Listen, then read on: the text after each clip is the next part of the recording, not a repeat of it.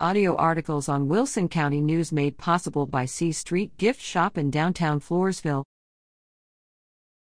OLLU to award more than $600,000 in scholarships.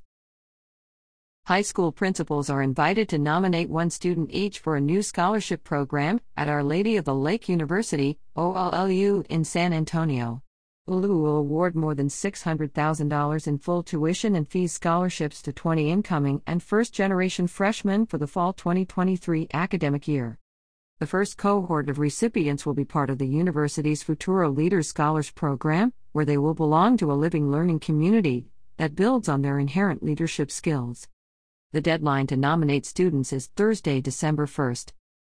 For more information, call 210 431 3961, email admissions at ollusa.edu, or visit lee slash 3 moki 0.